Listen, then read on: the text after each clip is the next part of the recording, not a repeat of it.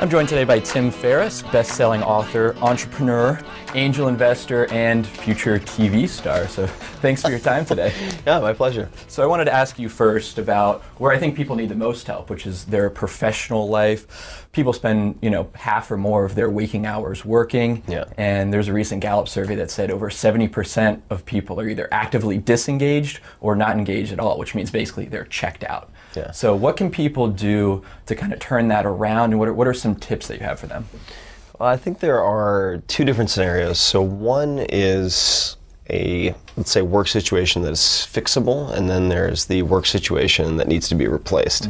Uh, so there, there are two different approaches. The first is really just scheduling a regular 80-20 analysis.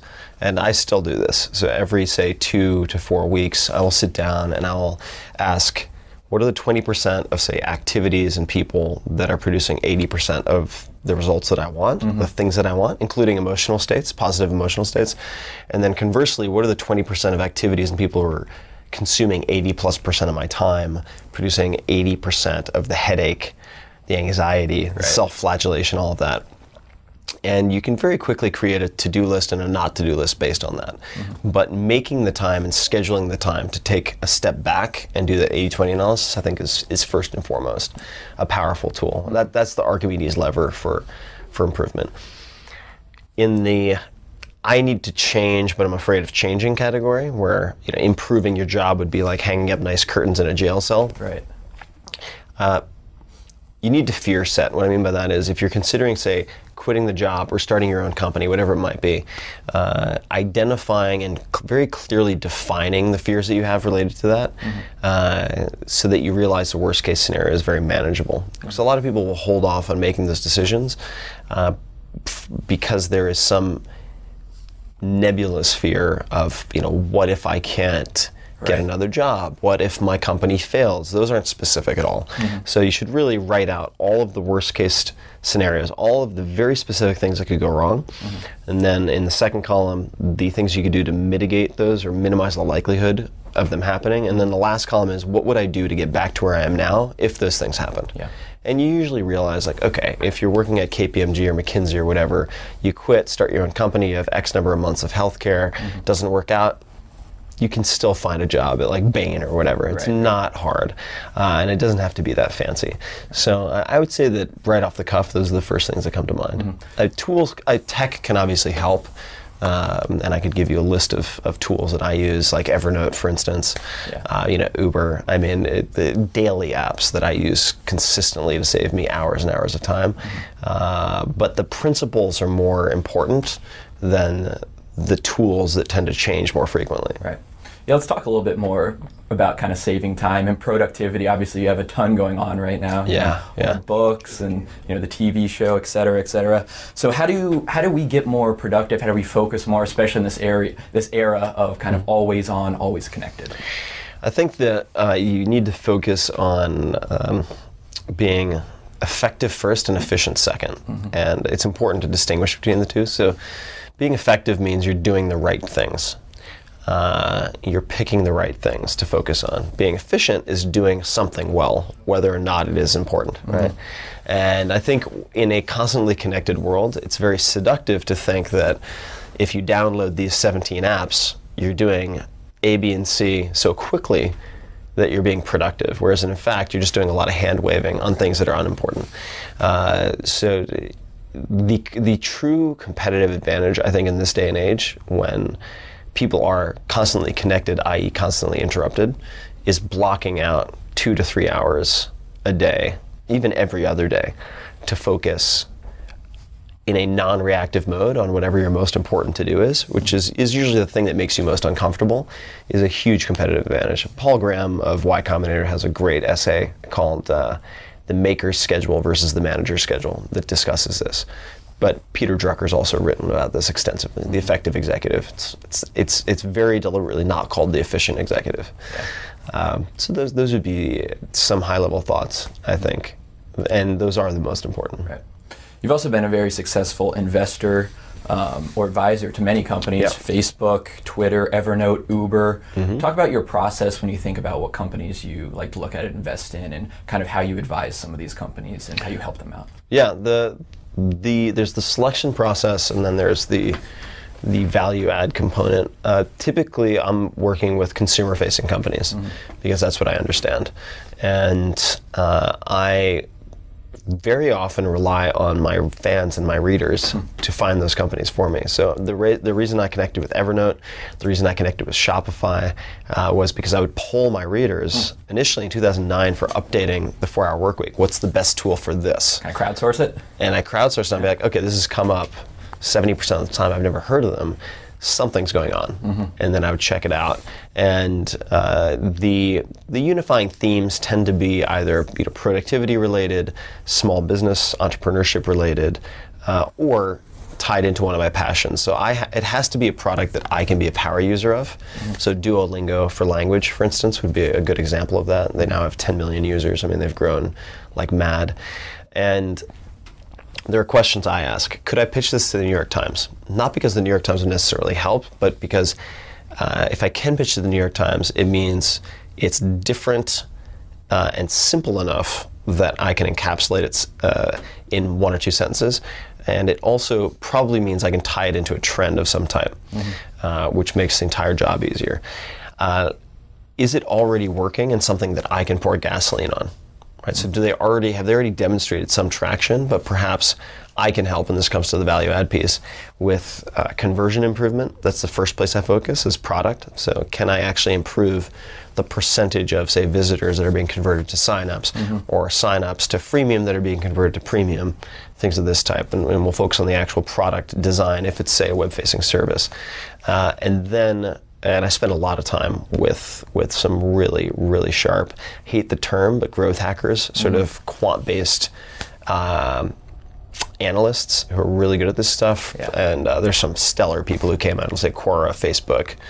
Uh, from that point, once once we have a finer mesh net for kind of catching as many people as possible who, who hit a site or an app, then it's time to look at actual launch strategy. And how do you go how do you go from one city to nationwide Yeah. to global is a big question. And uh, you know I've I've I'm able to then invest or advise companies that are going to tackle the same challenges so they can learn from one another right? So if you look at TaskRabbit Uber same challenge right? Yeah. city by city by city nationwide then global.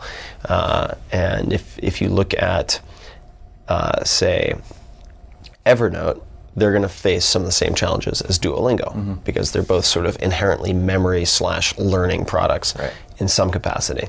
Uh, so those would be those would be a few, uh, and also of course. I live in Silicon Valley partially because I want to be in the mix. I want to be in the thick of things. And the reason I became an advisor to Uber, like pre-seed money, which is insane, uh, was because I was an advisor to StumbleUpon and got to know Garrett Camp really well. And then, and I'm and I'm also an advisor to his new his his new uh, sort of stealth uh, incubator. It's not an incubator. It's a company called Expa. So it's uh, you know the, the same Rat Pack tends to, to stick Right. together if they're working well together. I thought it was interesting. You're a huge fan of Warren Buffett as well Yeah. because in many ways, you know, Warren Buffett stays away from the whole tech area. He says it's too hard to predict, et cetera. But you've been to the shareholders meeting, actually asked him a question. I think. Yeah. What what, uh, what have you learned from Warren Buffett, and why, why are you such a big fan, despite some maybe some contradictory investment, you know, thesis, principles, et cetera, but al- Yeah. also a lot in common Yeah. well. I, so I don't. I actually think I've I I've read a lot of Warren Buffett, and I think that my approach is actually, I mean, very closely modeled after some of his Right. basic tenets and Munger's for that matter, because. When he, when Buffett says I don't invest in tech, it doesn't mean don't invest in tech. It means invest in what you know. Right. And I I know, do ha- I have an acute informational advantage Yeah. in Silicon Valley, and that's engineered. It's not accidental. I made a point of being there, and uh, I like the idea of having to choose your shots very carefully, as if you had a ticket where you can only hole punch, you know, ten or twelve investments. And uh, when I've made mistakes, it's when I've tried to do the spray and pray approach. And there are some people who do that and are almost an index fund. Uh, I think you know Ron Conway is fairly well known for doing this. Yeah. Uh, that's not my approach. I don't think I can succeed. I can't out Ron Conway, Ron Conway. Yeah. Uh, but can I take a very hyper focused approach and invest in companies that A, are growing and producing revenue right? Uh, where they lack something I can provide very easily, Yeah. or can I invest in a company where I get a discount on what you might consider the like book or intrinsic value of the company? Right. So let's just say, because of my location in Silicon Valley, uh, someone wants to buy a house, they want to offload some, some stock, and I happen to be right place, right time. That's how I ended up investing in Twitter. And, and Worked out pretty well. worked out pretty well so far. I mean, I've got a lockup, so Yeah, okay. uh, we'll see what happens. But that um, I am methodical in how I approach this, and uh, there is some alchemy involved. You can't always apply. Um, you know, pro forma analysis to these startups, Right. uh, but you know, so far so good. Mm-hmm. And I think the next years, the next say three to five years, will will really paint a, a more accurate picture of how effective my investing has been. But I think it's it's critical for people to realize if they're going to invest in startups. And so, for instance, I'm an advisor to AngelList, Mm-hmm. which is going to f- is and will continue to. F- increasingly change the investment game completely for startups. Mm-hmm. Uh, yeah, so if you go to say like angel.co slash Tim, that's me. Yeah. And I have about 1.6 or 1.7 million dollars in automatic backing for any startup I want to back. Wow. That's insane. Wow. It's totally different from anything that's been possible before. Huh. And this only started about a month ago with Yeah. the with the the raise on the uh, ban of general solicitation. So what that means is previously startup would have to take months and months and months to raise money. Mm-hmm. Now I have enough money for a series A. And I could literally just press a button, done. I mean, it's it's it's really kind of mind blowing when you think Yeah, of it. that's amazing. Um, and I do have some really really cool stuff coming up, but um, that's a side note. Yeah. So. Uh, if anyone hasn't, they definitely need to get the the uh, the collected annual letters of Warren Buffett. Of course. Yeah, it's it just teaches you to be a better thinker. Mm-hmm. Right. Tell us more about what you're doing right now. You got the show coming up. Yeah. Tell us a little bit about it and what, what's going on with that. Yeah, so the, the show is the Tim Ferriss experiment, and it's basically taking all these crazy experiments that I do on myself, whether it's business related, investment related, uh, physical manipulation related, and putting it in front of a camera uh, so that people can see like how do how do I build a business in a week? I'll show you. Like there's an episode on that. Uh, how do I overcome my fear of learning musical instruments and attempt to learn the drums in one week well enough, four days really, to go on stage with the band Foreigner and play to a sold out auditorium as the drummer? That's insane. Yeah. Uh, learning languages in a week, surfing, golf, etc., etc. Uh, each episode shows my successes and my failures, all my mess ups, uh, and along with a world class teacher, you know, the best person I can find. I'm really good at finding these weird outliers. Yeah. Uh, I give a basically a, a cliff notes to the viewer for how they can replicate these results. And the point is, you, you can get superhuman results not by better genetics, not through infinite budget, but by just having a better toolkit. So each episode is intended to be like very gritty, very action oriented, meaning like an action movie. Right. I'm doing parkour and all, rally racing and all this crazy stuff. Uh, and it's made by the people who do Anthony Bourdain stuff, so it's very gritty. Um, but you're also getting a lot of stuff you can use Right. and uh, extremely entertaining, but you're getting concrete takeaways, which is kind of what I'm known for and what I like to include. Great. So tell us when it airs and how we can find more info. Yeah, it airs. It airs uh, starting December 1st, Sunday. Uh, so 8 p.m. It's prime time. 8 8 p.m. Eastern, 5 p.m. Pacific on Upwave on HLN. So the actual dial would show HLN, and people can see sneak previews. Uh, they can see even a full episode at upwave.com/tfx. Great. Tim Ferriss, thanks so much for your time. Cool. Yeah, my pleasure. Thanks.